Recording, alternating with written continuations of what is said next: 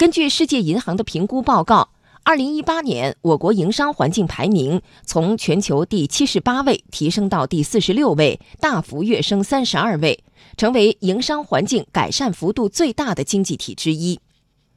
优化营商环境，接下来将有哪些实打实的举措？财政部、国家市场监管总局、国家发改委相关负责人昨天在国新办政策吹风会上表示，优化营商环境有了新标尺。政府部门将依据竞争中性原则，平等对待各类市场主体。今年，我国将重点清理妨碍民营企业发展、违反内外资一致原则的规定。来听央广记者刘百轩的报道。在今年的政府工作报告中和前段时间举行的中国发展高层论坛二零一九年年会上，“竞争中性”一词被多次提及。国家市场监管总局副局长甘霖说：“竞争中性是对政府部门提出的要求，要平等对待各类市场主体，这将作为今后政府部门出台政策措施的一个基本遵循。”国际通行的这个竞争中性的原则啊。主要是指的呢，政府部门呢，在这个市场竞争当中保持中立，就对不同所有制的企业啊一视同仁，平等的对待。特别是今年的政府工作报告已经明确的提出，按照竞争中性原则，在要素获取、准入许可、经营运行、政府采购和招投标等方面，对各类所有制企业平等对待。所以进一步的明确了，要将这个竞争中性呢，作为今后。政府部门出台相关政策措施的一个基本的遵循。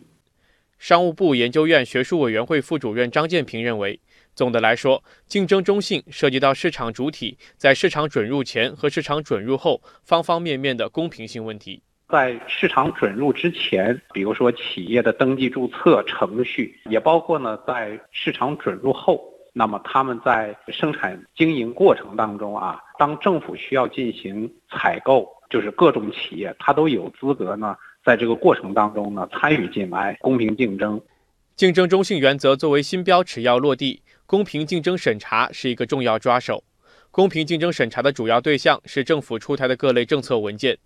国家市场监管总局昨天公布的阶段成绩单显示，截至今年二月底。国务院各个部门、各省级政府、百分之九十八的市级政府、百分之九十二的县级政府，这四级政府都已经开展了审查工作。废止或修订涉及到地方保护、指定交易、市场壁垒的存量文件达到两万多份。甘霖说：“我们这个公平竞争审查制定了多项标准，也直接的体现了竞争中心的原则。比如说，我举个例子，像这个标准当中的，不得对不同所有制的经营者设置不平等的。”市场准入和退出的条件，不得对进口商品、服务实行歧视性的价格和补贴政策，不得限制进口商品、服务进入本地市场等等。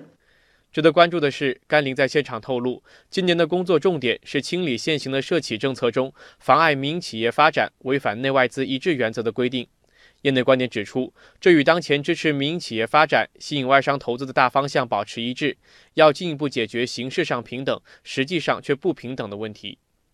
除了推进营商环境的市场化程度以外，提高营商环境的便利化水平也是改革的方向之一。财政部副部长邹佳怡说：“从去年世界银行评估中国营商环境的情况来看，中国在营商便利化方面还存在一些短板。接下来将推出一些简政放权的新举措。”